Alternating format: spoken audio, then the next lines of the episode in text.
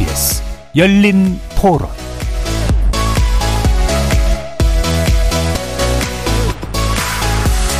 안녕하십니까. KBS 열린 토론 정준희입니다.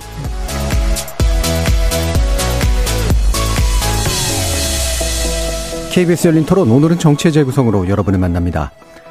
단식 19일차를 맞은 이재명 민주당 대표 오늘 오전 건강 악화로 인해 병원으로 이송됐는데요. 그로부터 불과 몇 시간 뒤에 검찰이 백현동 개발 특혜 유용 및 쌍방울 그룹 대북 송금 의혹 관련 이 대표에 대한 구속영장을 청구해 민주당이 크게 반발하고 나섰습니다.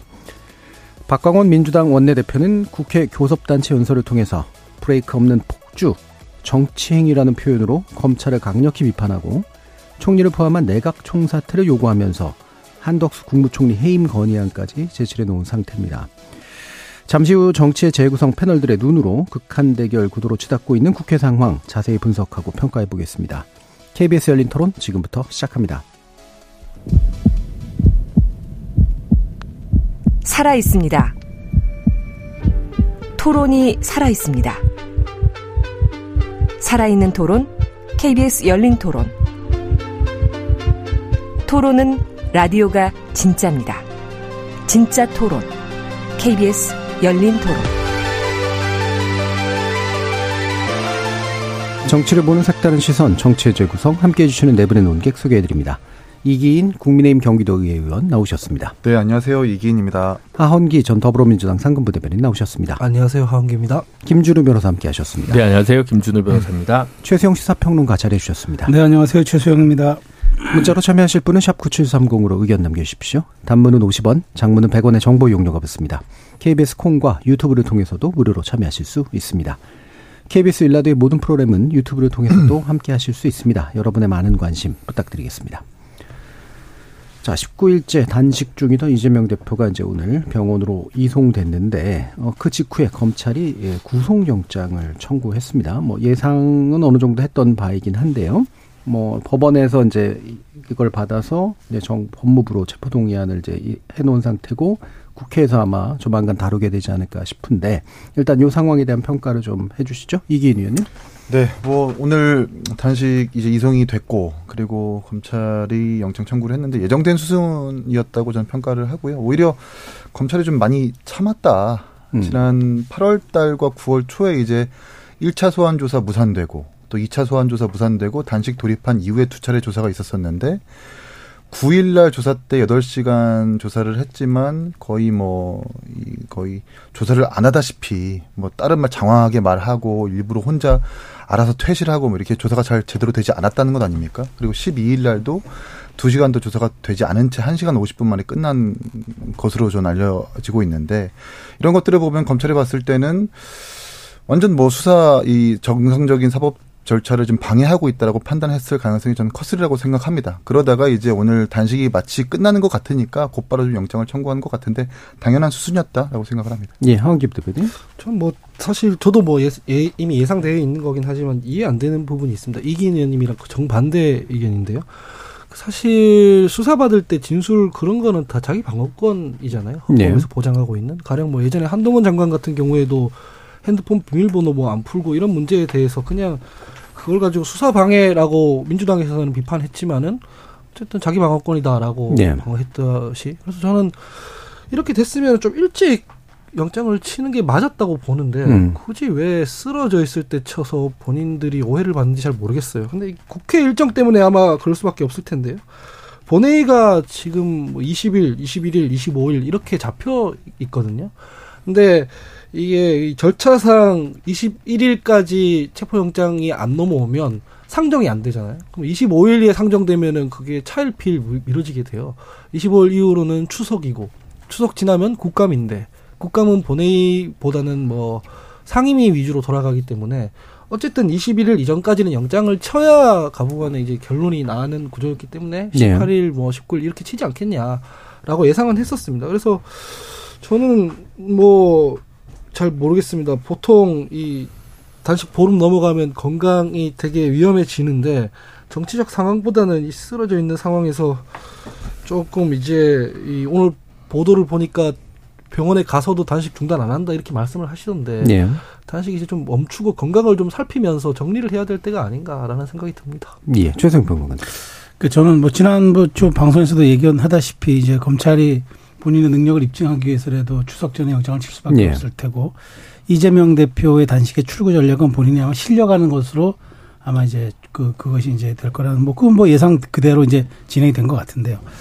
뭐 지난번 우리 저 그 검찰의 조사에 대해서 이야기를 했습니다만 검찰이 이제 더 이상 소환할 이유가 없고 한 시간 저 2차 소환 때 한 시간 반 소환하고 이제 본인이 진, 진술 설명을 했기 때문에 그러면 이제 기소받기 그러니까 이제 영장을 7일만 남았다고 예상했는데 이제 오늘 원거고 저는 제가 보기에 이제 이렇게 되면은 추석 전에 어쨌든 이 부분이 이제 가장 정 정가에 가장 뜨거운 이슈가 되겠죠. 오히려 이제 네. 이재명 대표의 회법보다도 과연 이제 영장 실질 심사 어떻게 출두할 것이며 그 다음에 거기에 이제 뭐 그러니까 출, 출두하게 될 경우에 이제 물론 네. 이제 사전에 체포동의 가결 부결 여부가 있어야 예. 되겠지만 뭐 그 여부서부터 정말 모든 게 하나 하나가 그 한국 정치사에서는 보기 드문 그런 장면들이 아마 연출이 될 텐데 저는 뭐 대한민국 저 정치 윤석열 정부 이후에 가장 큰 여야의 변곡점이 예. 이번 주가 되지 않을까 싶어서요. 예. 주목이 되고 그리고 이 결과에 따라서 저는 작게는 어 10월 11월 10월 11일 날 열리는 강서구청장 예, 놓고 예. 좀 길게는 총선까지 영향을 음. 미칠 수 있는 굉장히 중대한 변곡점이어서 진짜 오늘부터 금요일까지의 상황들이 하루하루 아마 예. 정치권의 초미에 관심을 집중하지 않을까 그렇게 생각합니다. 예. 정치권 이슈로 아마 빨아먹게 되지 않을까. 예. 모든 게 일로 집중되지 않을까 싶긴 한데. 어, 김주루 변호사님. 저는 어 물론 이제 저는 구속 영장보다는 이제 그러니까 불구속 수사가 원칙이라고 생각하는 입장이라서 예. 결국 이제 구속 수사라는 거는 범죄의 중대성도 소명이 돼야 되겠지만 도주 우려나 증거 인멸 우려가 이제 더 강하다고 보거든요. 근데 이 정권 바뀌고 나서 1년 6개월 지나서 구속 영장을 이제 친다. 라고 했을 때, 음, 그걸 해가지고 더 효과적인 수사가 되느냐. 예를 들어 구속영장을 결국 치기 위한 것은 기소를 위함이고 그 기간 동안에 얼마나 효과적인 수사를 위한 건데 사실은 뭐 지금 여태까지 봤을 때 이게 뭐 그냥 그렇다기보다는 유죄를 입증하기 위한 어떤 선제 공격의 성으로의 구속영장 성격이 더 크다고 보기 때문에 예. 별로 바람직한 영장 청구는 아니라고 보여집니다. 일단 기본적으로 뭐 제가 원래 불구속 수사가 원칙이라고 보는 입장이기 때문에 또 그런 부분이 있습니다. 근데 어쨌든 그리고 이제 그 다음에 검찰이 그래도 최악의 수는 두지 않았다라고 생각을 하는 것은 저는 이제 23일이나 24일쯤 어 그 영장을 쳐가지고 국회에 넘어오면 25일에 보고만 되고 가결할 것이냐 부결할 것이냐 가지고 추석 밥상을 보내는 것보다는 지금대로 가면 25일 본회의에서 가결이냐 부결이냐가 결정될 수 있지 않습니까? 만약에 25일 본회의가 정상적으로 예정대로 열린다면요. 근데 그렇게 되면 어쨌든 가결이든 부결이든 그 후 뒷얘기를 가지고 우리가 추석 이후에 얘기를 좀 할 수가 있으니까 그나마 좀 어, 그 다음 단계로 진도가 나간 얘기를 할 수 있다는 측면에서 검찰이 23일, 24일 넣었으면 저는 더 어, 별로였을 거라고 생각을 하거든요. 그래서 네. 그나마 다행이다라는 생각을 하고 이제 결국 공은 이재명 대표와 민주당 어, 현역 의원들에게 넘어온 것 같습니다. 예. 자, 민주당이 어떻게 이제 나갈 것이냐라는 문제 조금 이따 이렇게 중요하니까 약간 미루고요. 한동훈 본부장이 이런 반응을 보였습니다. 피의자가 단식하고 자해한다고 사법 시스템 멈추는 선례를 남겨서는 안 된다. 그리고 자범도 이럴 거 아니냐 이런 식의 얘기를 했는데 김준우 변호사님 어떻게 생각하세요? 글쎄요, 그 이제 피의자가 아니라 뭐 사실은 구속된 분들도 옛날에 재소자 인권 처우 개선을 위해서 단식하는 경우들도 있었잖아요. 근데 그렇다고 해서 뭐 그게 사법 시스템이 멈추거나 이런 건 네. 아니라고 생각하고 지금 상태도 뭐 그렇다고 특별히 사법 시스템이 멈추는 어 케이스도 아닌 것 같은데 종종 보면 한동훈 장관 같은 경우도 이제 정치인으로서의 그 다음 어 스텝을 고려해서 그런지 좀 어느 순간부터 언어의 인플레가 좀 많이 꼈다라는 생각이 들거든요. 그래서 개별 사건 수사 중인 사건에 대해서 장관이 어, 언급하는 것은 적절하지 않은 것 같습니다가 원래 모범 답안일 텐데 네. 지난 1년간 이재명 대표와 관련된 수사에서는 그런 모범 답안을 장관이 발언하는 걸 본 적이 별로 없어가지고 그 발언의 그 내용도 문제지만 사실은 그 언급하는 자체를 스스로 자제하는 것이 타당하지 네. 않은가 싶습니다. 예, 이 부분 최소영 부분. 네. 저는 뭐 한동훈 장관의 평소의 어법으로 미뤄보면 충분히 뭐 나올 수 있는 단어들이 나옵니다. 예. 뭐 한동훈 장관 입장에서는 일단 법 앞에 누구나 평등해야 하고 그다음에 또 본인이 맡고 있는 그 법무부의 영문 표기가 정의부 장관 아니겠습니까? 그렇다면 뭐 저는 뭐 원론적인 얘기를 했다고 보는데 그렇다고 뭐 진짜 어떤 박광원 원내대표가 얘기했던 것처럼 그 도발 형식은 아니었던 것 같고 최소한 그러나 저는 어쨌든 병원에 실려가는 날이었기 때문에 예. 최소한 좀 좀 그 엄마 오늘 이런 날엔 내가 평소에 언급을 뭐 자제하겠다 정도의 로키면 좀 더 좋았을 건데 음. 아주 명백하게 딱 선을 그어줌으로써 조금 말하자면은 민주당의 민주당이 느끼는 어떤 그런 감정적 지점들이 대단히 좀뭐 격앙될 수 있는 그- 그런 예. 것들 소지는 제공한 것 같은데 어쨌든 저는 그렇습니다. 뭐 이재명 대표가 건강을 상하지 않고 뭐 충분히 저는 뭐 그런 것도 좀 바랍니다만 어쨌든 이런 것들이 사법 시스템의 어떤 형해화 내지는 특- 특정인이 그러니까 어떤 어떤 행위로 인해서 어떤 사법의 그런 그 사법부의 어떤 진행 과정들이 조금 말하자면 속도가 바뀌어지거나 혹은 방향이 바뀌거나 이런 점들은 있어서는 안 되겠지만 정말 그런 것들이 좀 고려될 수 있는 여지들을 조금 보일 수 있는 사안들인 것 같아서 뭐 한동훈 장관은 그런 점에서 본인이 좀 강력하게 그런 어떤 그 가이드라인을 좀 이렇게 치지 않았나 예. 정말 그렇게 생각합니다. 예. 들어보죠. 네. 피의자가 단식한다고 사법 시스템 안 멈추죠. 멈출 생각도 없으실 테고. 근데 이걸 자해라고 표현하는 게 참 저는 좀 어처구니가 없던데 김태우 구청장 후보 있지 않습니까? 그분 사면하는 문제에 대해서 대정부 질문에서 질의를 받으니까 그때 한동훈 장관이 뭐라 그랬냐면 좀 잡범스러운 면이 있다 나도 인정한다. 예. 그런데 그럼에도 불구하고 대통령이 여러 가지 고려를 해서 정치적 결단을 했다 이렇게 얘기를 하거든요. 음. 지금 피의자라고만 볼 게 아니라 지금 야당 대표 신분이라는 정치적 지위, 정치적 입장도 같이 좀 고려를 해야 되는 거 아니겠습니까? 제가 좀 신경질적으로 반응하다기보다는 원론적으로 말씀을 드리면 대한민국 의회주의 하는 나라고 대의민주주의 하는 나라인데 상대당을 존중한다는 게 그냥 민주당을 존중하라는 게 아니에요. 민주당을 지지하는 국민들을 좀 존중하라는 얘기인 것이고 예. 저희가 국민의힘에 하는 것도 마찬가지로 국민의힘을 지지하는 절반의 국민들을 존중하자는 차원에서 이제 서로 서로 야당 대표, 여당 대표 존중하라는 얘기 하는 거잖아요. 근데 지금 실려가고 있는데 이걸 가지고 지금 뭐 자해행위, 잡범 이런 표현 쓰는 거는 전 굉장히 부적절하다고 생각을 하고요. 우리 법무행정이라는 게 지금 대한민국 국민들이 느끼기에 그렇게 공정하게 진행된다고 생각을 안 합니다. 제가 김태우 구청장 얘기도 했지만 어느 진영에 맞춰 있을 때는 그냥 대법원 판결, 유죄 판결 나도 바로 그 사법부를 형해화시키는 결정을 행정부에서 해버리는 예. 이런 상황이 반복되고 있잖아요. 그래서 굳이 한동훈 법무부 장관이 나서서 이런 불필요한 말을 좀 하는 걸 삼갔으면 좋겠다는 생각입니다. 예. 이기는. 저도 그 이제 장관이 어떤 말을 하려고 하는지 취지는 이해가 됩니다. 사실 음. 예, 이 단식 자해로 인해서 다른 피의자들이 따라하면 안 된다. 아, 선례가 남겨져서는 안 된다라는 말을 어떤 의미에서 했는지는 그 취지는 이해가 되는데 이걸 장관이 굳이 입 밖으로 꺼내 가지고 정치적인 논쟁과 쟁점을 만드는 건 또 다른 문제거든요. 예.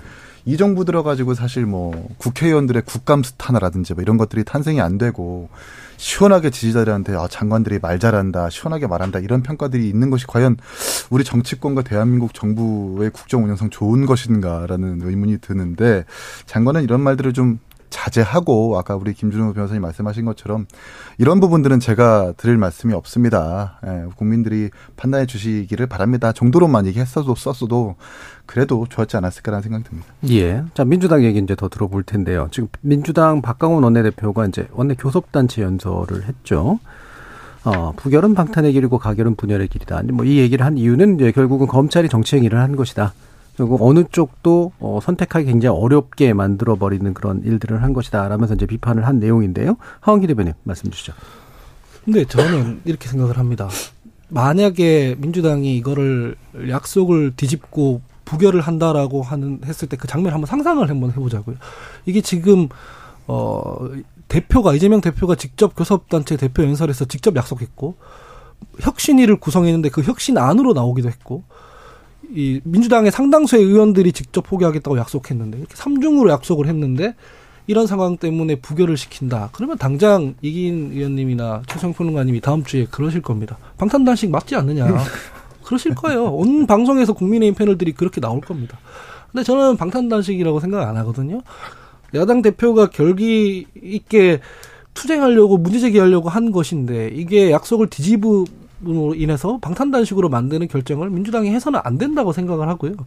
그거를 이재명 대표가 별로 원할 것 같지도 않습니다. 그래서 저는 이 부분에 대해서는 뭐 행- 행정 절차가 어떻게 이루어질지는 모르겠습니다만 약속한 대로 어, 뭐 가결을 하고 영장 실질 심사를 당당하게 받고 그좀 가부간의 결론을 그렇게 내는 게 맞다라고 생각합니다. 예. 최성 평론가님. 저는 이 지점에서 그 이재명 대표가 조금 정신이 들 때 낼 수 있는 첫 메시지가 저는 매우 주목이 된다고 봐요. 예. 그러니까 이제 18일 날 이제 오늘 이렇게 되고 나서 이제 아, 25일 우리가 지금 얘기를 하지 않습니까? 이재명 대표가 지금 병원에서 있다 보면은 한 2, 3일 정도 지나고 나면 조금 이제 말하자면 정신이 우리 흔히 하는 말로 정신이 좀 들어서 말 메시지를 낼 수 있을 때 민주당의 그런 여러 가지 내 나에 대한 마음은 알지만 그럼에도 불구하고 내가 약속을 한 만큼 당론으로 가결시켜 달라. 이 메시지를 저는 내야 된다고 봅니다.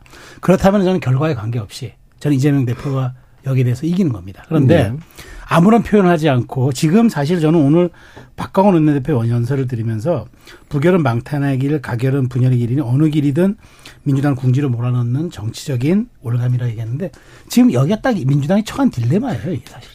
이 딜레마를 표현한 거죠. 그러니까 예. 이게 이제 마치 검찰이 그걸 노림수를 가지고 한 거지만 그, 그 표현은 저는 적, 적절치 않아요. 왜냐하면 재판 일정이 늦어진 것도 검찰의 꼼수가 아니지 않습니까? 그래서 저는 이 시점에 맞춰서 온 거는 오히려 이재명 대표가 늦게 출, 출두하고 자꾸 또 지연하고 그다음에 사인도 미루고 하는 바람에 이렇게 온 거지. 이거 뭐 검찰이 이때, 이때 딱 타이밍 맞춰가지고 무슨 뭐 아주 치밀한 뭐 계획 속에서 어떤 뭐 타임 스케줄 작성해서 온 건 아니거든요. 그렇다고 네. 본다면은 지금 처음에 민주당이 딜레마인데 저는 이기는 길은 간단한다고 저는 생각해요. 그렇게 해서 민- 이재- 이재명 대표가 당론으로 갖겠다를 하는데 근데 근데도 불구하고 어떤 형식으로 갔는지 몰라도 그것이 부결이 됐든 아니면은 뭐 다른 여러 가지 수가 나왔든 저는 어떤 결과가 그건 이재명 대표가 승리를 하는 거지만 아무런 것도 어, 표현하지 않고 가만히 침상에 누워서 회복하면서 당이 알아서 해라는 식으로 공을 넘겨버린다? 저는 정말 이거는 그 민주당을 엄청나게 큰 시험대에 이재명 대표가 올려놓는 거라고 봐요. 왜냐하면 저는 이제 강서구청장 보궐선거 있죠. 내년 총선 있죠. 중요한 거는 국민들한테 이재명의 민주당으로 보이는 게 아니라 국민들의 민주당으로 보여지게끔 하는 게 저는 대표 역할이라고 봐요. 그래야만 선거에 승리할 수 이기잖아요. 뭐 제가 그렇게 뭐 아주 걱정하는 건 아닌 것 같습니다만 저는 최소한 그렇게라도 해줄 때 저는 민주당이 빠져나올 수 있는 출구 전략도 되고 국민의 민주당으로 갈 수 있는 과정도 되는 건데 이재명 대표가 침묵하고 있고 오롯이 이것을 당에게 다 공을 넘긴다. 당 의원들이 알아서 해라. 저는 이거는 굉장히 민주당이 더 딜레마에 깊숙한 늪으로 빠져들어간다. 저는 그렇게 봅니다. 예, 이게 네. 네, 저는 그런 생각을 해보는데 검찰이 회기 중에 영장 청구를 한 게 정치 행위라고 하면 만약에 비회기 중에 영장 청구를 하는 거는 정치 행위가 아니라고 판단할 수 있는가? 지금까지 계속해서 이재명이 불체포 특권 포기하겠다. 그러니까 비회기 중에 영장 청구하면은 영장 실질 심사 받게 하겠다. 만약 그대로 검찰이 비회기 중에 영장 청구를 했으면 일각에서는 또 그러겠죠. 어, 이 검찰이 또 거대 야당의 눈치 본다라는 도 그렇게 꼭 정치 행위로 전락될 수 변질될 수 있는 거거든요. 검찰이 도대체 어찌하라는 건지 뭐 잘 모르겠고 저는 그냥 이재명이 혼자 체포 체포동 그러니까 불체포 특권 포기하겠다고 했으니까 시원하게 당론을 통해서 가결시켜라. 라고 하는 저는 제일 적절하다고 봅니다. 만약에 가결시켜가지고 영찰 실질심사 받고 법원에서 만약 기각을 당한다면 다시 이 검찰의 모든 행위들이 정치적이었다라는 것을 입증할 수 있는 계기가 될 수 있을 거라고 생각하기 때문에 이재명이 지금 이런 결단을 좀 해야 되지 않겠나라는 생각합니다. 김재로 변호사님. 그러니까 지금 이제 열린 토론의 실질 청취율을 가늠하는 이제 되게 중요한 순간인 것 같습니다. 왜냐하면 저도 이제 이거는 가결시키고 법원에 영장을 받아서 실질 심사를 받는 게 맞다고 생각하는데 과연 그러면 저희 네 명의 의견이 똑같은데 민주당 지도부는 이걸 듣고 있을까라고 생각하는 부분에서 되게 궁금해지고 저는 그 여기 제가 적은 것도 이거 비회기 중 영장 청구라고 여기 제가 적었는데 같은 얘기인데 아하. 비회기 중에 영장을 청구하면 국회법을 존중하지 않는 게 되잖아요. 사실은 음. 원론적으로 얘기하면 그건 국회 스스로 결정할 수 있게 해줘야 되는 거지 검찰이 이게 이- 지금은 역설적으로 민주당에서 그때 청구 정, 그때 청구하지 말고 비회기 중에 청구해라라고 얘기를 하고 있지만 사실 원론대로 하면 이거는 이제 맞지 않는 거죠. 국회가 스스로 결정을 해야 되는 게 저는 맞다고 생각하고요. 이 결정하는 데 있어서 단식의 목적이 뭐였냐라는 의구심도 있고 또 단식이 길어지면서 생긴 어떤 물질성이나 효과도 있는데 이거를 최세영 평론가님처럼 말씀처럼 이걸 어, 다 말아먹지 않으려면 사실 이럴 때는 그냥 어, 나는 법원 앞으로 가겠다라고 이재명 대표가 해야만 어느 정도 자기 성과 지점을 가져올 수 있다라는 생각이 들고 어, 선 굵은 행정만 했던 이재명 대표가 선 굵은 정치라는 모습을 우리가 본 적이 없는데 이번 타이밍이 그나마 이제 그런 결단을 보여줄 수 있는 모멘텀이 될 수 있지 않을까라는 생각이 들어서요. 저는 이거는 괜히 의원들한테 눈치 보게 하고 강성 지지층의 눈치에 따라서 나는 부결에 어, 투표할 거다 이런 뭐 이상- 이상한 신앙 고백 같은 것들 더 이상 나오지 않게 이재명 대표가 크게 그냥 가지를 치는 게 맞다고 생각합니다. 자, 뭐 어쨌든 근데 지금 민주당의 상황은 굉장히 좀 곤란한 건 맞는 것 같고요. 동시에 이제 굉장히 분개하고 있는 상황도 맞습니다. 그 표현 중에 하나가 총리 해임 건의 아니죠. 내각 총선한테 요구고요. 총리 해임 건의안을 제출하겠다라고 하고 어, 의석수로 보면 이제 가능한 당연히 일정인데 최소영 평론가 네. 정치적으로 이런 어떤 의미가 있는 건지 한번 평가해 주시죠. 그 이게 저는 시기가 매우 안 좋다고 봐요. 근데 이게 말하자면 꼭 이재명 대표 방 그 체포동의안 따라서 맞불 놓는 것처럼 비춰지잖아요. 그러니까 의도했든 의도하지 예. 해- 총리 해임안이라는 거는 제가 보기에 역대 정권 가운데 있던 정권이 있었고 없는 정권도 있었어요. 네. 그러니까 매우 희귀한 사례인데 이걸 이재명 대표가 병원에 실려가는 타이밍에 꺼내 들었단 말이죠. 음. 그러니까 이건 누가 보더라도 그래서 저는 의총을 민주당이 열었을 때 아 그래요 저는 당론으로 혹은 뭐 당연히 연편 연판장을 해서 이재명 대표 단식 중단해 주십시오. 저는 출구 전략 짜는 줄 알았어요. 그런데 네. 갑자기 무슨 주화파가 주전파가 부딪혔는데 주전파가 이긴 것처럼 갑자기 이 초강경 모드로 돌아서서 총리 회의만 하겠다? 마치 이제 뭐 우리 흔히 얘기하는 고사성어 나오는 무슨 뭐 조자령 헝칼 쓰듯이 뭐 회의만 꺼내놓고 뭐 그다음에 뭐 말하자면 툭하면 탄핵 얘기하고 아니면 특검 얘기하고 뭐 이런 식으로 가니까 지금 저는 민주당이 전략이 없다는 생각이 드는 거예요. 그러니까 오히려 해임 건의안 이런 것들은 매우 말하자면은 국면 전환용 카드로도 쓸 수가 있는 거고 네. 그다음에 본인들이 여러 가지 야- 여건을 좀 효율적으로 압박하고 하나의 또 딜 차원에서 다른 걸 뺏을 수도 있는 그런 유효한 카드를 대표 단식에 뜬금없이 꺼내놓으면은 아, 이걸 예를 들어서 하게 하겠죠. 총리 해임 건의안 의결 뭐 이제까지 뭐 민주당 하던 행, 그 의석이라든가 여러 가지 그 과- 과정을 놓고 보면 당연히 하겠죠. 그런데 우리 헌정 역사상 가결된 적은 그 덕고 없고 올라와서 이게 제 대부분 보면은 이왕구 총리 스스로 사- 자진 사퇴한 거 빼놓고는 예. 다 그냥 말하자면은 뭐 그 포 그 폐기되거나 혹은 부결되거나 한 거예요. 근데 저는 뭐 이런 것들이 저는 왜 꺼내는지 모르겠, 모르겠고 그다음에 이렇게 되면은 총리 해임 건의안이라는 말의 이 무게가 저는 전혀 와닿지 않는 거죠. 오히려 마치 뭐 보복 혹은 뭐 같이 뭐 맞불 놓자 뭐 이런 식의밖에 들려오지 않아서 이거는 진짜 오히려 대통령실이 뭐 막장 투쟁 하나 하자는 거냐 이게 막장 정치냐라고 얘기할 수 있는 오히려 근거를 주기 때문에 저는 오히려 이럴 때일수록 그 정말 제 제가 뭐 컨설팅을 하면은 피해자 모드로 돌아가면서 그다음에 몸을 숙이고 반격할 수 있는 기회를 찾는 게 맞는데 갑자기 무슨 뭐 이렇게 힘 자랑하고 근육 자랑하듯이 마구잡이로 칼을 휘두르는 거 이건 효율적이지도 못하고 타격으로서의 효율화도 이르지 못하는 저는 카드라고 생각합니다. 네, 이게 있네요.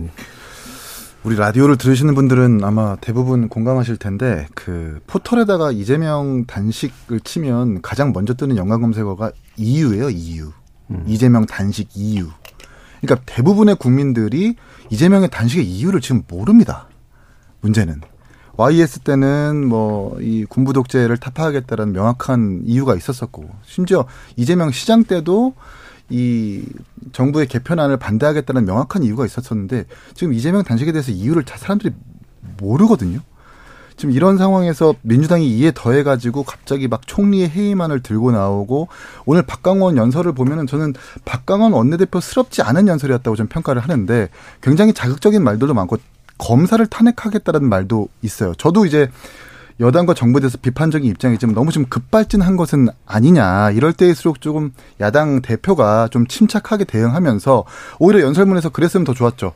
거대 의석을 가지고 있었던 우리 야당이 민생 경제에 대해서 부응할 수 있었던 이렇다 할 대안이 없었습니다. 죄송합니다. 그리고 현 정권이 지금 어, 전임 정부를 탓하면서 수사하고 뭐 전임 정부 탓을 하지만 우리 정부에서도 이명박근혜 정부 탓을 하면서 있었던 과오가 있었습니다.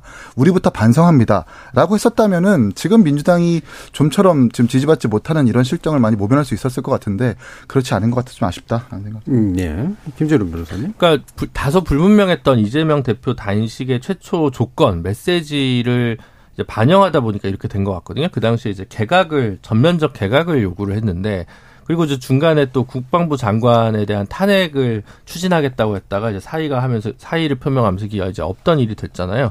그러다 보니까 이 단식을 지지부족하면서 국방부 장관권이 좀 이상하게 관역이 사라진 모습을 대체하기 위해서 고민한 꼼수가 총리 해임만 아니냐라는 생각이 저는 좀 들었고 크게 효과적인 것 같지 않아요. 물론 뭐 한덕수 총리가 사실 기대만큼 국정 수행을 잘 하고 있지는 못한 것 같습니다. 여러 가지 면에서 봤을 때 어, 예전만큼 그 뭐 이렇게 행정의 달인의 모습을 이렇게 보여주기보다는 조금 어 약간은 국민 기대에 못 미치고 있다는 부분은 사실인 것 같은데 그럼에도 불구하고 지금 오히려 뭐 더 강경하게 뭐 야당으로서 대여 투쟁을 하겠다는 의지의 표명이다 뭐 이런 정도라고 얘기할 수는 있겠지만 해임안이나 탄핵안이 예전보다 너무 쉽게 동원이 되면서 이 것, 이 안들이나 이 수단들이 갖고 있던 무게감을 스스로 계속 떨어뜨리는 것 같습니다. 계속 강성 지지층에 동조해가지고 더 센 거, 더 센 거, 더 센 것만 얘기하니까 이 대여 투쟁을 했을 때 강약이 없는 것 같아요. 그래서 강, 강, 강만 하면 어, 실제로 얻고자 하는 것도 얻지 못하는 것 같고요.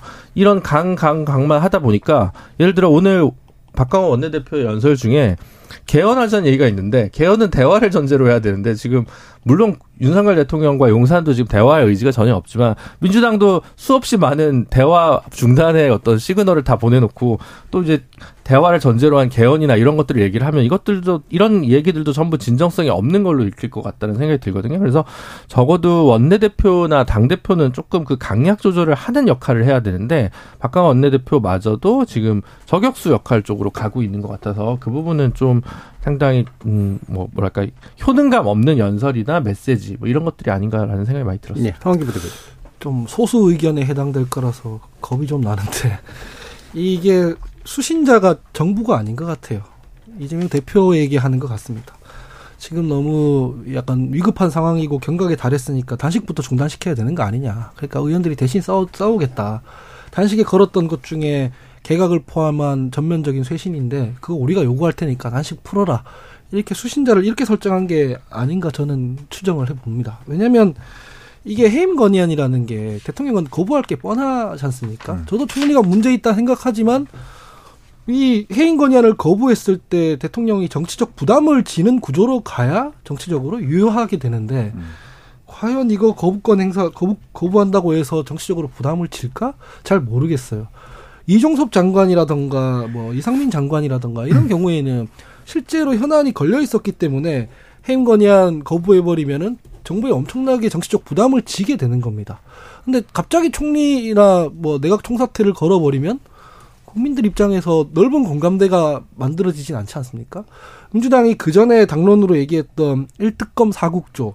그래서 최상병 사망 사건이랑 수사 외압에 관한 건 진상 규명해야 된다. 이런 거 걸고 했으면은 국민들이 공감했을 거고 그 특검 안 받으면은 저는 정부나 여당이나 이런 데서도 정치적 부담이 되게 강했을 거라 생각해요. 이기인 의원님 정도만 돼도 그거 막 강하게 반대하거나 그러진 못했을 거거든요.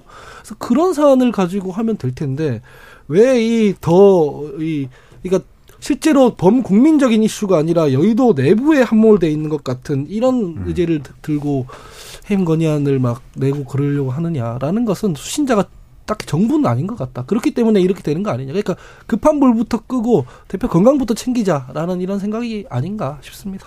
예. 자, 그러면 지금 여당 이야기 좀 해볼 텐데요. 어, 김태우 전 구청장 아시다시피, 아, 사면복권 이후로, 어, 문제가 됐었던 어떤 게 이제 이번에 보궐선거에 나올 거냐 말 거냐의 문제인데 후보 등록했고, 음. 결과적으로는 50대 50 투표를 해도 어, 후보자로 확정이 됐습니다.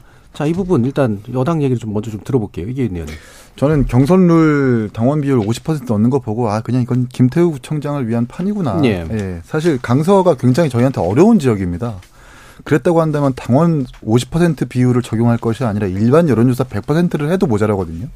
그런데도 불구하고 일반 당원 여론조사에 그렇게 넣었다라는 것은 그냥 김태우 청장한테 유리한 경선 룰을 지도부에서 설계해 준 것 아니냐라는 생각을 했었었고 지금 여론조사 심의위원회 홈페이지에서 확인할 수 있었 있는 것처럼 미디어 트리뷴 의뢰로 리얼미터가 조사한 여론조사 심의위원회에서 민주당 후보랑 김태우 후보가 지금 10% 이상 벌어졌다는 거 아닙니까? 예. 그 이전 조사에서는 초접전이었는데 어, 무선 유선 비율 8대 2 비로 조사된 결과가 이 정도라면 글쎄요 강서구민들이 이제 김태우 청장에 대해서 보궐선거의 원인 제공자임에도 불구하고 이렇게 나온다라는 것에 이렇게 너무 부정적인 시그널을 슬슬슬슬 보내주고 있는 것은 아닌가라는 평가를 합니다. 예, 방금 주신 내용 리얼미터가 미디어 트리뷴 의뢰로 지난 11일에서 12일까지 이틀간 이제 조사한 그런 내용이고요.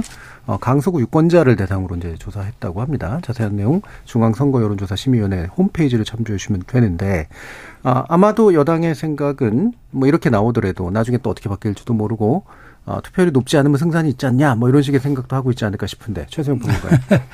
제 저는 제가 오늘 아침에 다른 방송에서 정면 돌파를 여권이 했다고 얘기했다가 상대편으로부터 많은 저 공격을 받았어요. 이게 무슨 정면 돌파냐? 측면 돌파. 그건 저 정면이 아니고 예. 뭐그 오히려 그게 꼼수다 얘기하는데 예. 저는 고민이 많았죠. 김기현 대표는 분명히 하고 싶지 않았어요. 그건 뭐, 네. 그건 뭐 여러 가지 경로로 다 확인된 이야기인데 중요한 거는 이제 8월 15일 날 이제 사면 복권에 포함이 되면서 용산과 대통령실의 의중이 확인이 되, 되고 또 이런 과정들이 아 다시 한번 차라리 기회를 줘서 어, 평가받는 게 낫지 않겠느냐라는 게 오면서 사실 여당이 여당이 그때 구, 구상했던 거는 김태우 청장을 내년 총선의 자원으로 쓴다든가 이번에 선대위원장을 맡겨서 오히려 이제 그 차라리 그 뭐그 말하자면 다른 후보를 지원하게 한다든가 아니면은 최악의 경우 국민의힘이 후보를 내지 않고 무소속으로 뛰게 한 다음에 사실상 후보 공천하는 것처럼 우회 전략을 택하는 여러 가지 수들이 나왔는데 결국엔 돌고 돌아 김태우 구청장의 공천으로 이제 네. 귀결이 됐단 말이죠.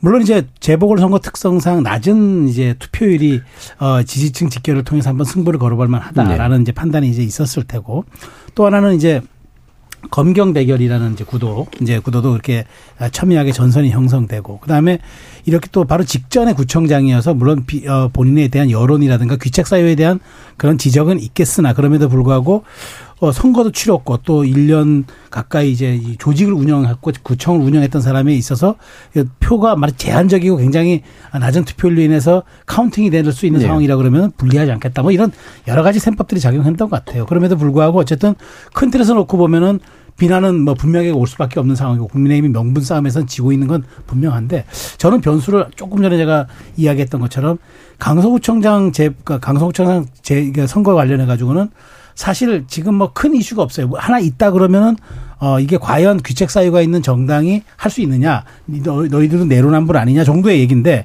문제는 이번 주에 이제 그 이재명 대표에 대한 체포동의안 처리 예. 이게 굉장히 그 시기별로 볼 때는 굉장히 이때 영향을 끼칠 수 있는 이슈란 말이죠. 요게 이제 25일에서 어간에 있었고 추석이 지나고 나면 바로 추석이 지나온 다음 주에 뭐 11월 1일 투표가 이루어지기 때문에 오히려 저는 만일 거기에서 방탄에 대한 여론이 이루어진다면 저는 오히려 민주당이 굉장히 불리할 수 있는 선거가 될 수 있을 것 같고 예.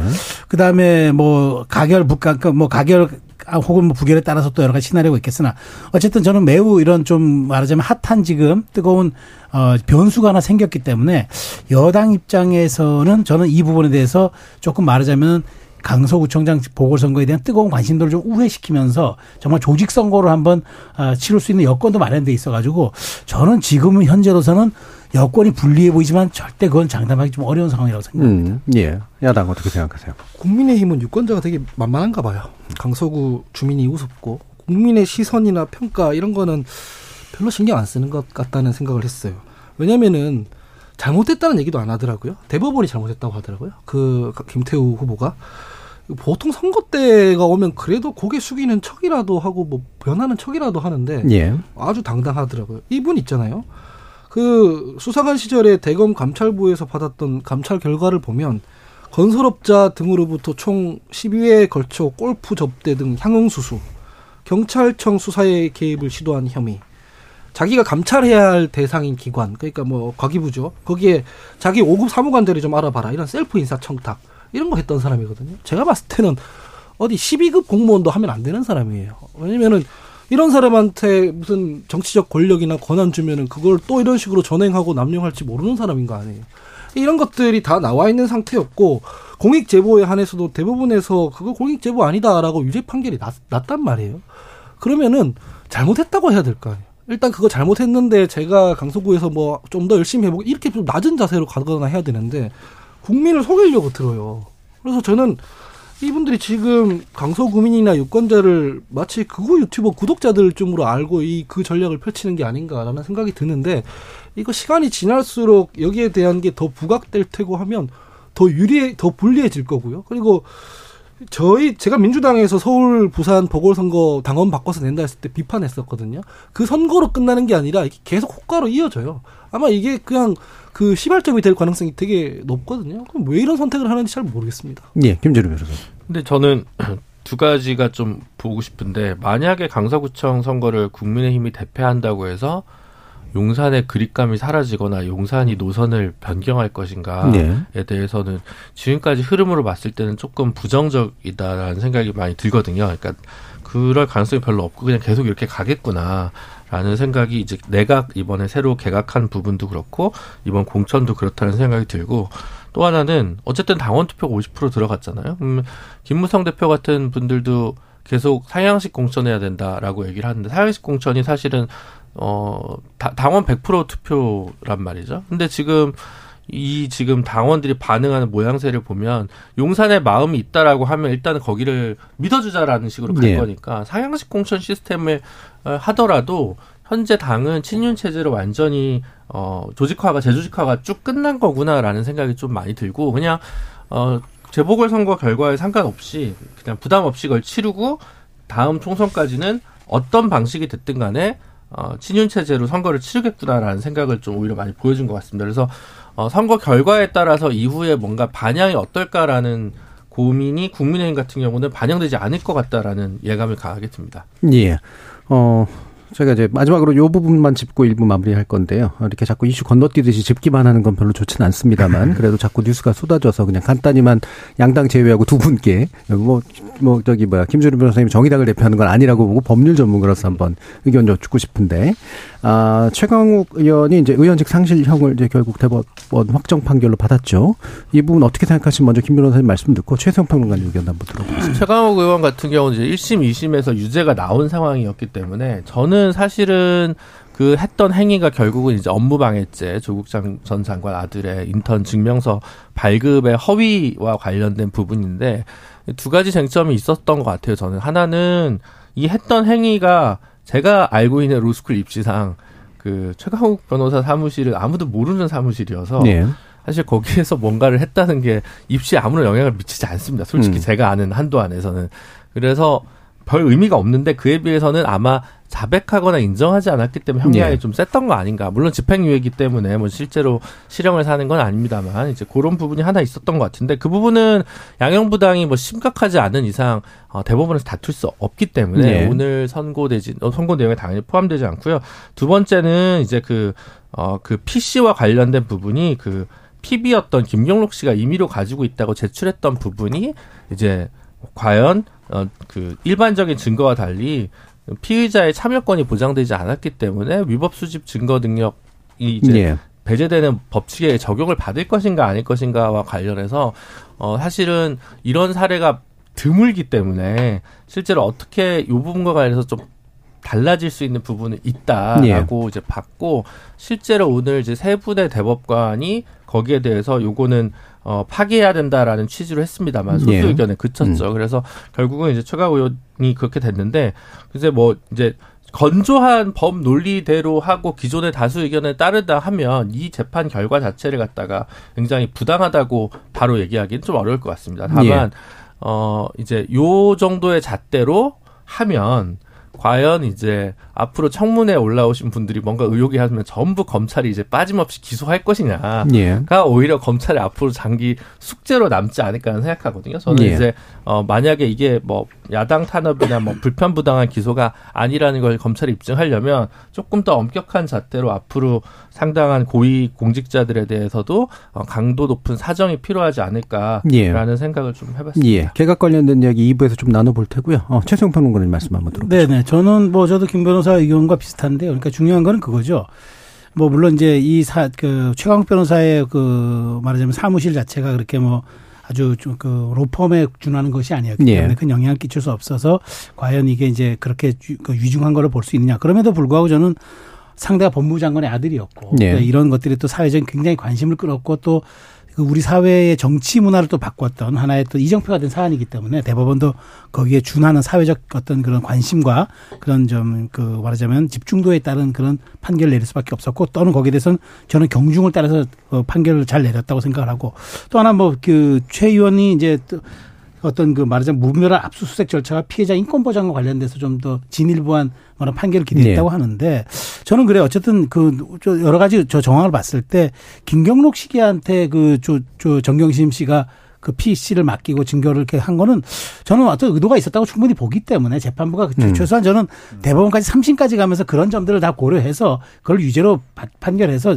판결한 부분이라 저는 최강욱 의원이 뭐 다소 뭐, 뭐 자기가 억울한 점이 있다고 할지라도 저도 우리 사법부가 여기에 대해서는 뭐 엄중하게 이런 점에 대해서는 그 판결을 내렸다고 보고 저도 하나 동의하는 지점은 앞으로 이런 뭐 인턴 허위 증명서 발급 가지고도 의원직이 날아가는 예. 상황에서 그다음에 조국 전 장관도 굉장히 사회적인 그런 지탄을 받고 또 자기의 유죄에도 굉장히 그뭐 것처럼 앞으로 과연 이러한 사소한 것들을 우리 공직 사회라든가 우리 공 우리 정말 어떤 정치 문화에 예. 어떻게 이것도 계속 아주 엄중하게 적용될 것인가 예. 이런 점들은 정말 계속 숙제로 남을 것 같습니다. 알겠습니다. 그 숙제 2부에서 한번 다뤄보도록 하고요. 예, 유튜브에서 수원단 따라님이 여당 심판, 야당 심판 판이 되는 건 국민들에게 불행한 일이라고 생각합니다. 강서구청장으로서는 강서구를 위해 일할 자격과 능력이 있는 사람을 뽑아야죠. 라는 말씀 주셨고요. 김정숙 님이 민주당은 서울 부산시장 보궐선거 후보 안 낸다더니 당규 어겨가며 후보 냈죠. 서울 부산시장 보궐선거 비용만 838억 원 들었다는데 민주당이 김태우에 대해서 할말 있을까 싶다라는 의견 주셨고요. 4144님이 김태우 강서구청장 출마는 당선이 돼도 국민의힘은 득이 20이면 실이 80일 겁니다. 라는 말씀 주셨고 3816님이 민생은 나 몰라라 하면서 수사밖에 모르는 정권 행보 답답하다라는 의견까지 주셨습니다. 자 1부는 굉장히 많은 이슈를 광- 정광석화처럼 다뤄봤는데요. 어, 이어지는 2부에서는 어, 개각 관련된 이야기 좀 더 심도 깊게 이어가 보도록 하겠습니다. 여러분은 지금 KBS 열린 토론과 함께하고 계십니다. 토론은 치열해도 판단은 냉정하게 복잡한 세상을 바꾸는 첫 걸음은 의외로 단순할지도 모릅니다. 평일 저녁 7시 20분 당신을 바꾸는 질문 KBS 열린 토론 정준희입니다.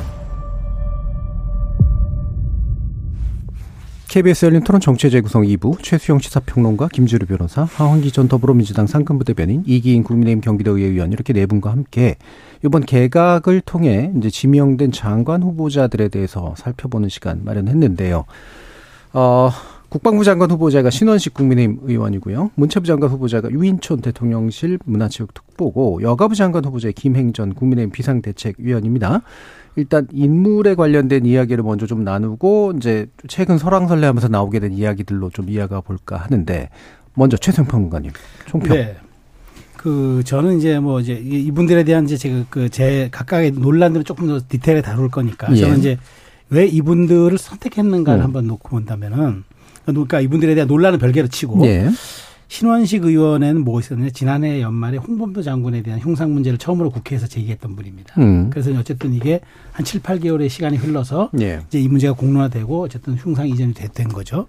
그리고 이분이 굉장한 작전 통행인데다가 말하자면은 참모와 지휘관을 다 거친 사람이고 음. 그다음에 야전형 군인이에요. 그럼 그렇다면 지금 여러 가지 남북 관계를 고려했을 때 말하자면 지금 그 급변하고 있는 동북아 정세에서 말하자면 군의 장악 능력이라든가 그런 것들을 놓고 본다면은 적임자일 수 있겠다라고 예. 판단했을 것 같아요. 음. 그래서 그 논란, 뭐, 그러니까 지금 뭐 유튜브 방송에서 했던 논란, 뭐 광화문 발언에서 했던 논란은 이제 좀 자, 그 나중에 또 한번 다뤄보기로 하고 그분을 임명했던 그 놓고, 놓고 본다면은 이른바 말하자면은 어, 이런 어떤 난관들을 좌고우면하지 않고 정면 돌파할 수 있는 예. 그런 사람을 본 것 같아요. 그래서 신원식 장관 후보자를 택한 것 같고 문체부 장관 후보자 유인촌 장관은 저는 그래요. 이분이 12년 만인가 11년 만에 장관을 다시 하는 예. 거잖아요. 시간을 좀 되돌리면은 말이죠. 그 당 지금의 1급, 2급 공무원들이 아마 유인촌 장관이 장관했을 때 11년 장관했을 때 계장 과장이었을 겁니다. 예, 예. 사무관 서기관들이 지금 딱 정확하게 그렇죠. 국장 실장이 돼 있을 거예요. 그렇다면 부처 장악 금방 됩니다. 금방 되고 그다음에 K 컬처나 K K 문화 이런 브랜드에 대해서 유, 유 장관이 특유의 또 말하자면 본인의 경험칙도 있지만 그런 것들에 대한 좀 세련된 것으로 좀, 좀 해달라라고 예. 얘기했던 것 같은데 실제로 유, 유 장관에 대해서 저는 그 유장관 후보자에 대해서 대통령이 원했던 거는 좀 말하자면 전임 박보근 장관이 좀 뜨뜻미지근하다 소리 많이 예. 들었단 말이에요. 그런 데 대해서 부처의 장악 그립을 확실하게 잡아달라 그런 음. 또 뜻으로 해석을 합니다. 마지막으로 김행 전, 그 김행 저, 그 장관 후보자에 대해서는 저는 개인적으로 사실 한 2년 같이 근무를 했습니다. 예. 청와대에서 김행 대변인이 있을 때 제가 대변인실의 선임국장으로 같이 함께 근무를 한 적이 있어서 개인적으로는 제가 잘 압니다만 개인적인 평가는 놔두고 김행 전 장관이 뭐가 있냐 그러면은 이분의 의외로 소통 능력이 괜찮아요. 예. 그 말하자면은 뭐 이게 좀 낮게 높게 하면서 아주 그 높낮이도 괜찮은데 중요한 건 이제 김행 전 장관이 아, 아 김행 그 김행 장관 지명 후보자가 문제는 여가부를 맡으면서 좀 뭐 아주 exit라는 단어를 쓰면서 네, 드라마틱 이제 스무스하게 엑시트요. 이제 이게 네. 빠져나가면서 형해화되는 부처라고 얘기했지만 저는 그렇게 보진 않고 예. 오히려 말하자면 인구라든가 저출산 이런 부분에 대해서 역할 재조정을 맡길 수가 있어서 김행 장관, 지명 장관 후보자가 만일 지명이 된다 그러면은 저는 국무회의에서 조금 말하자면 그동안의 김영수 장관보다도 더 조금 말하자면 역- 존재감을 부여할 예. 수 있을 것 같아서 요 세 대목에서 저는 어, 대통령이 아마 지목했던 속사정이 있지 않을까라고 생각합니다. 예. 음, 일단 이제 뭐 뒤에 논란들을 뒤에서 좀 논의하겠다고 하셨고 인물에 대한 평가를 주로 이제 대통령 의중을 중심으로 네. 해주셔서 어, 용산 대변인에서 나왔다면 굉장히 훌륭했을 아마 소개글이 아닌가 이런 생각이 드는데 먼저 야당 의견부터 한번 들어보죠. 네, 뭐 저도. 디테일한 건 뒤에 얘기할 테지만 그 소년 만화나 서브커처에서 뭔가 엄청난 걸 보면 하는 표현이 있어요. 예. 규격을 벗어난 규격 외 이런 거 있- 있거든요. 아 이거 무슨 일단 규격은 맞춰놓고 여기에 대해서 자질이 어떻다, 뭐 정책적 능력이 어떻다 이래야 되는데 저는 세 분 다 약간 이 규격 자체를 벗어났다고 생각을 합니다. 유인촌 장관 후보자 지금 넷플릭스 시대에 왜 전원일기를 다시 틀까 하는 느낌까지 받는데요. 옛날에 이분 장관일 때 한예종 총장 막 날리고 이런 일 때문에 예. 시끄러웠던 적이 있습니다. 그래서 그 저도 막 제 친구들이 그때 시위하고 이랬었거든요. 그때 제 세대라서. 근데 지금 한예종이랑 지금 한예종이랑 또 위상이 달라요. 지금 되게 유명한 그런 배우들도 막 나오고 뭐 이런 상황이라서 그런 거를 지금은 이분이 못할 것 같긴 하거든요. 예. 근데 지금 이 케이팝이 맹위를 떨치는 시대에 이분이 이걸 적응해서 할 수 있을까라는 그 의문이 있고 그리고 역, 역으로 또 이분이 뭐 한다고 해서 예전처럼 뭐 봉준호 감독이나 박찬욱 감독 블랙리스트 만들어서 뭐 어떻게 하고 이거 못할 거기 때문에 음. 그냥 이 정도만 돼도 저는 그러니 한다라고 생각을 하고 김행 장관 지명자로 넘어갔는데 하, 이분도 정책적으로 뭘 평가받아서 여기에 지금 지명됐는지 잘 모르겠어요 사실 음. 잘 싸우기 때문이 아닌가라고 생각을 하거든요 근데 국무위원 후보자들을 정책이나 국정 운영 방향이랑 무관하게 야당이랑 잘 싸울 만한 이런 사람들로 앉히는 게 과연 적절한가 이런 비판 해볼 수 있는 거 아니겠습니까? 예. 근데 이 두 분은 그렇다고 칠게요. 이 두 분도. 음. 신원식 장관은 이건 진짜 아닌 것 같아요. 음. 이분 국방부 장관으로 지명됐는데 이분 얘기하는 거 들어보면 12.12 쿠데타는 뭐 나라 구하려고 나온 거다. 뭐 대통령의 어디를 뭐 따겠다. 이런 분은 이 말을 뱉었던 그 인식을 갖고 있었던 것만으로도 국방부 장관에 앉히면 안 되는 분입니다. 예. 과거에 중대장 시절에 그 군 사망 사건 조작 의혹 이것도 받고 있는데 이런 것도 마찬가지인 게 지금 가뜩이나 최상병 사망 사건 이 문제로 논란인 건데 이 상황에서 이런 의혹을 받고 있는 사람을 국방부 장관에 앉힌다. 이거 국민이랑 싸우자는 거거든요. 예. 저는 하, 글쎄요 무슨 그래도 한 부처를 통할하는 일국의 장관 자리를 자기들의 개인 보수 전사들로 채우려고 하는 이런 무지막지 말도 안 되는 일을 벌리려고 하는 건 좀 멈춰 주시고 최소한 신원식 의원만이라도 좀 지명 철회를 하는 게 저는 맞다 이렇게 봅니다. 예. 이게 전략적 판단인지는 모르겠습니다만 100번 양보해도 신원식 후보자만은 안 된다. 네. 자, 그럼 이기인 의원님.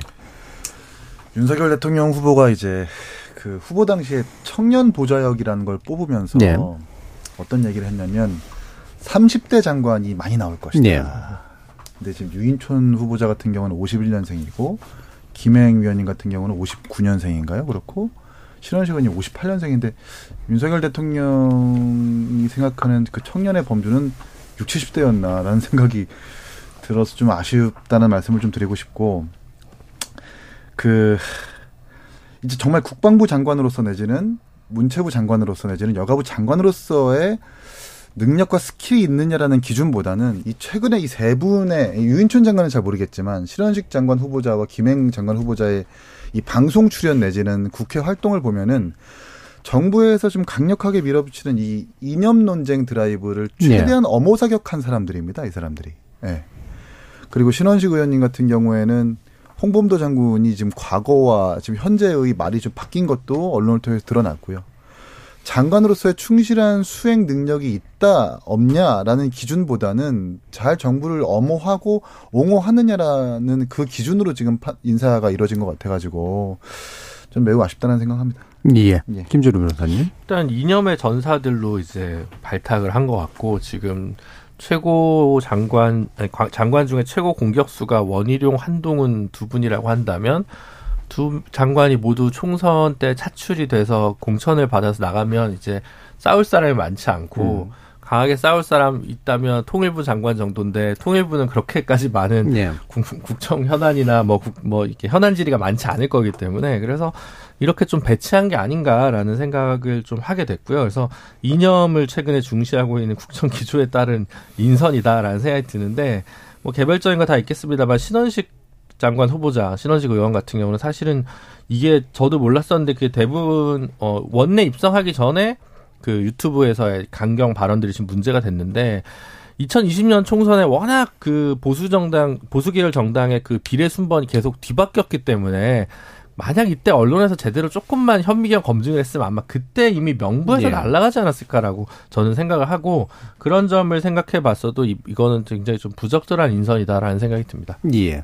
자, 그래서 지금 논란되는 부분들이 다 나오긴 했습니다만, 어, 이게 약간 더 재밌을 것 같아서 먼저 하는데, 아까 어, 최수영 평론가님께서 이제 김행 후보자를 소통에 능하다 그랬는데, 첫 일성이 이제 소통이 잘안돼 버렸습니다. 예. 이 dramatic exit에서 아까도 잠깐 언급하셨습니다만 여가부를 그냥 자연스럽게 퇴장시키는 것처럼 얘기를 해서요. 이게 참 많은 논란이 될 수밖에 없는 것 같긴 합니다. 그래서 저는 사실 예. 그렇게 안 봤는데 오히려 이 얘기를 하면서 그 저는 이제 아마 이런 그좀 그 의도는 있었을 거라고 봐요. 그러니까 뭐가 있냐면 윤, 윤 대통령이 공약 사항이고 여가부가 사실 네. 없어졌어야 하는데 이거 음. 뭐 폐지됐어야 하는 후 그 후적이 말은 부서인데 정부 조직법을 못 건드리니까 지금까지 살아있는 네. 거 아닙니까? 이제 뭐 그런 식으로 되다 보니까 드라마틱하게 exit 하면서 이제 여기저기 말하자면은 이게 자기가 마지막 역할도 하겠지만 여러 가지 총선에서 이제 역할 뭐 이런 것들도 염두에 둬서 이런 말을 한지 모르겠, 모르겠지만 저는 그래요. 아니 내가 내가 맡을 부서를 내가 없애러 왔습니다. 아주 드라마틱하게 없애겠습니다라고 음. 얘기하는 건 그건 앞뒤가 안 맞잖아요. 예. 오히려 역할 재조정 혹은 뭐 시대에 맞는 그런 소명 차원에서 또 방법을 찾아보고 이렇게 저는 표현하는 게 맞았는데 저는 좀 저는 좀 과도했다고 봐요. 그러니까 뭘 과도했냐면은 지금 보면은 김건희 여사와의 친분이 있느냐의 질문에 대해서도 쓸데없는 말하자면 최사를 했단 말이에요. 예. 뭐 70년대생, 90년대생 얘기하고 뭐 딸을 소환하고 예. 굳이 저는 어 그냥 몇 번 만났을 사이였습니다라고 음. 그냥 한마디로 끊었으면 논란이 없었을 것을 그렇게 했고 또 이것도 이렇게 함으로써 그럼 도대체 이 부처를 어떻게 운영할 것인가 이게 청문회에서 나오게 생겨버렸어요. 네. 그러면 어떻게 드라마틱하게 엑시트할 것이냐고 물을 거 아니겠습니까? 근데 저는 이런 점에 대해서 그 사실 10여 년 전에 제가 근무해봤습니다만 그때는 굉장히 좀 말하자면 그 나긋나긋한 네. 그런 태도로 이렇게 잘 기자들하고 소통도 하고 그랬는데 저는 의외로 좀 그 좀 전에 이기는 지적했듯이 방송 패널 하시면서 이렇게 좀 변하셨나 싶기도 예. 하는데 어쨌든 예, 죄송합니다. 이 부분은 조금 제가 보기에 오해 소지와 논란의 소지를 남겼을 그런 첫 일성 혹은 메시지 음. 같아서 저도 좀 아쉬운 생각이 듭니다. 예. 요즘 이제 방송 패널을 많이 해서 그렇다 이런 얘기 많은데 참, 아, 그제 방송 연구하는 사람도 아쉬운 게 예전에 방송도 사실은 굉장히 이런 말 하기도 어려웠잖아요. 그렇죠. 예. 그렇죠. 예. 요즘은 이제 이게 아예 이제 후보자 자리로까지도 이런 식으로 가버렸는데 이기인 후보. 아니, 후보입니다. 의원님. 제가 장관 후보는 아니고요. 네, 30대 장관 얘기를 하셔서 제가 어, 잠깐 생각을 했습니다. 네네네. 네, 네. 아니, 그러니까 저도 최선 평론가님 말씀과 동일한 것이 여성가족부 장관이 된다는 건 우리나라 여성과 우리나라 대한민국 가정들을 어떻게 잘 살게 만드느냐의 비전을 얘기하는 네. 건데 지금 이 부처를 없애러 가겠다라고 장관 후보자가 지금 얘기를 한 거잖아요. 음. 이 앞뒤가 안 맞는 것을 분명히 국민들은 어떻게 생각, 생각 할 것인가라는 좀 걱정이 들어서 이건 김행위원의 어떤 개인적인 발언보다 이 정부에서 굳이 이렇게 지금 여가부의 폐지를 공약한 마당에 굳이 장관까지 이렇게 논란이 되는 사람을 임, 임명해가지고 논란을 만들 필요가 있냐 좀 예. 이렇게 생각을 합니다. 예. 김주루 변호사님. 저는 김행 후보자 같은 경우는 지금 백지 신탁 문제가 오히려 더클 예. 것 같다는 생각이 음. 드는데 지금 대법원장 후보로 지명된 이균영 판사 같은 경우도 지금 가족의 비상장 주식 어떻게 할 예. 거냐 논란이 있고 음. 그 논란의 중심에 항상 계시는 감사원 유병원 사무총장은 백지 신탁 안 하겠다고 소송했다가 1심에서 패소를 한 상황인데 여기서 또 김행 후보자 같은 경우는 그 당시 청와대 대변인으로 일하면서 백지 신탁을 안 하고 그 언론사 인터넷 언론사를 신우이한테 주식을 매각했다가 되샀단 말이에요. 편법으로 백지 신탁을 우회하는 작전을 썼던 건데 이게 과연 지금 국민 눈높이에 맞을 것이냐라는 생각이 좀 들거든요. 그렇잖아도 유인천 후보자랑 김행 후보자랑 다 100억이 넘는 재산을 갖고 있어가지고 이것도 옛날 무슨 고소영 이런 것처럼 예. 이렇게 뭔가 100억 장관 100억은 있어야 장관을 하나 뭐 이런 식으로 좀 또 프레임이 쳐질 것도 같은데 그런 상황에서 이거는 인사 검증을 그러면 왜 한 건가? 그때도 부, 그 공직자로서 그렇게 적절한 처신이 아니었을 텐데 그럼 결국은 어 모든 그 인사 검증 원칙은 그냥 대통령의 뜻이나 대통령의 코드만 맞으면 다 건너뛰어도 되는 건가라는 식으로 이제 되고 있는 것 같아서 그런 예. 점에서 굉장히 또 그 인사청문회까지 가는 과정에서 김행 후보자의 지명이 순탄치 않으리라 봅니다. 예, 오히려 발언은 작은 문제다. 네. 예, 훨씬 큰 문제들이 기다리고 있다. 한기 부 대변. 전 발언 자체가 뭐 이렇게 문제라기보다는 인식에 문제가 있는 것 같은데 음. 그 여가부 폐지하자고 할 수 있죠. 그건 뭐 윤석열 정부의 공약이니까 예. 그 얘기 자체야 뭐 논의해 볼 수 있다고 생각하는데 최소영 평론가님 말씀해 주신 것처럼 여가부 폐지하고 싶으면 정부 조직법을 바꿔야 되지 않습니까? 정부 조직법 바꾸려면 그 전사가 아니라 야당의 협조를 받아내야 음. 되잖아요. 근데 심지어 이 관련해서는 뭐 모르시는 분들이나 잊으신 분들이 많겠지만 야당이랑 어느 정도 협상이 진행됐던 적이 있습니다. 현 정부에서. 그 뭐 그때 당시에 복지 부분이랑 안전이랑 그러니까 좀 분리해가지고 예. 새로 만들자라고 했고 뭐 지금 민주당도 큰 틀에서 동의하면서 아 그러면 그 새로운 부에는 성평등이라는 이름을 좀 넣자 했는데 예. 국민의힘에서 아 그건 도저히 안 될 것 같다 그런 음. 이름은 그래서 이제 그냥 뭉개진 적이 있어요. 그런 식으로 협의가 좀 될 정도로 민주당이 이거 그냥 반대하진 않거든요. 근데 지금 이분이 와가지고 하는 모든 행동들이나 패널로서 했던 거 보면은 그냥 민주당이랑 싸우는 것밖에 안 하잖아요. 음. 협조를 이뤄낼 수 있을 리가 없고 민주당이랑만 싸우는 것도 아니에요. 최근에 보니까 뭐 임신 중단 관련해 가지고는 헌법재판소의 결정이랑도 싸우려고 예. 하더라고요. 음. 근데 실제로 이분이 여자, 여성가족부를 좀 일몰되게끔 만드는 걸 자기 임무로 삼겠다, 역할로 삼겠다라고 했으면은 이런 식의 태도를 보이면 전혀 안 된단 말이죠. 음. 그래서 저는 잘 모르겠습니다. 하기 싫은 거 억지로 왔는데 이 발언하는 걸 아직도 장관 후보자가 아니라 예전 패널 했던 거에 맞춰가지고 하는 게 아닌가라는 생각이 듭니다. 예. 자, 그럼 유인천 어, 후보자로 좀 넘어가 볼 텐데요. 아까 이제 그 하원기 부대변님께서 블랙리스트 설마 안 할 거다. 그리고 뭐 기타 뭐 이제 문제시되는 일들은 아마 예전 거는 없을 거다라고 생각을 하셨는데 사실은 이제 이 반대쪽에 계신 분들은 이게 재현될 거라고 이제 우려를 하고 있잖아요. 그 사실은 음. 최근에 그 국민의힘에서 나온 어떤 반응이나 행동들 행동들 보면 그 민간인인 김윤아 씨가 SNS에 오염수 그 방류 불안하다고 한마디 한걸 예. 가지고 막 여당 지도부가 득달같이 달려들어서 비난하고 물어뜯고 그러잖아요. 오염수 방류 불안해하는 국민들이 많은데 김윤아 씨도 한마디 할 수 있잖아요. 그걸 이런 식으로 뭐 개념 연예인 뭐 이런 음. 얘기까지 하면서 공격한단 말이죠. 그런 거 보면은 아직도 인식이 예전에서 많이 못 벗어난 것 같긴 해요. 음. 그럼 제가 말씀드리는 건 뭐냐면 블랙리스트 만들어도 소용이 없을 거란 얘기예요. 예. 지금 연예인들이 어디 뭐 텔레비전이나 이런 데 출연하고 이런 걸로 지금 승부가 다 나는 게 아니잖아요. 넷플릭스도 있고 OTT 많고 세계 뭐 나가고 이런 유튜브도 있고 그래서 예전처럼 하는 방식이 더 이상 한국 콘텐츠 파워를 이렇게 억압하거나 멈추지 못할 텐데 예. 근데 좀 시대착오적인 정책이나 행동을 하면서 이 사실 더 앞으로 나아갈 수 있는 한국의 이제 콘텐츠 산업을 좀 걸어막으려 는 효과는 생기지 않을까 예. 우리가 하려고 해도 효과가 없을 거다 이제 이런 네. 말씀이신데 사실은 이제 유명 연예인은 그럴 수 있을지 어떤 면에서는 그럴 수 있을지 몰라도 네. 문화예술인 가운데 상당수가 이제 뭐 예를 들면 뭔가 지원에 의존해야 되는 경우라든가 네, 네. 이런 경우들은 어, 오히려 더 큰 문제가 될 수도 있을 거라서요. 그런 분들이면 사실은 그 제가 이거 잘 아는데 콘텐츠 진흥원에서 받는 어, 일정 부분의 그 지원 사업 같은 것들이 예. 있거든요. 근데 그런 거에 될 정도만 돼도 블랙리스트에 안 올라와요. 사람들이 잘 모르거든요. 그래서 음.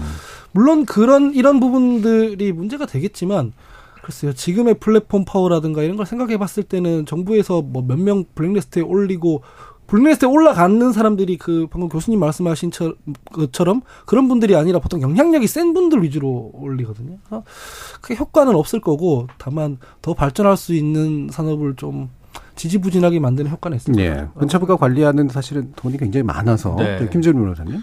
근데 그거는 어떻게 보면 사실은 윤촌 장관이 아니더라도 이미 진행되고 있는 것 같습니다. 예. 독립영화나 지역서점 관련된 예산 이번에 전면 삭감이 됐는데 이번에 이제 그 본인들한테 표가 안 될 것 같은 분야에 있어서 예산은 뭐 사회적 경제 분야도 그렇고 뭐 심지어 그 전라북도 SOC 예산도 그렇고 다 이제 R&D R&D 예산은 제일 의외인데 거기서 왜 삭감했는지는 의외, 의외지만 어쨌든 어 기타 관계된 그 본인들과 이념적 성향이 별로 상관없다고 생각하는 분야는 전부 예산을 삭감했기 때문에 그 기조는 별개로 좀 갈 것 같다는 생각이 음. 좀 들긴 합니다.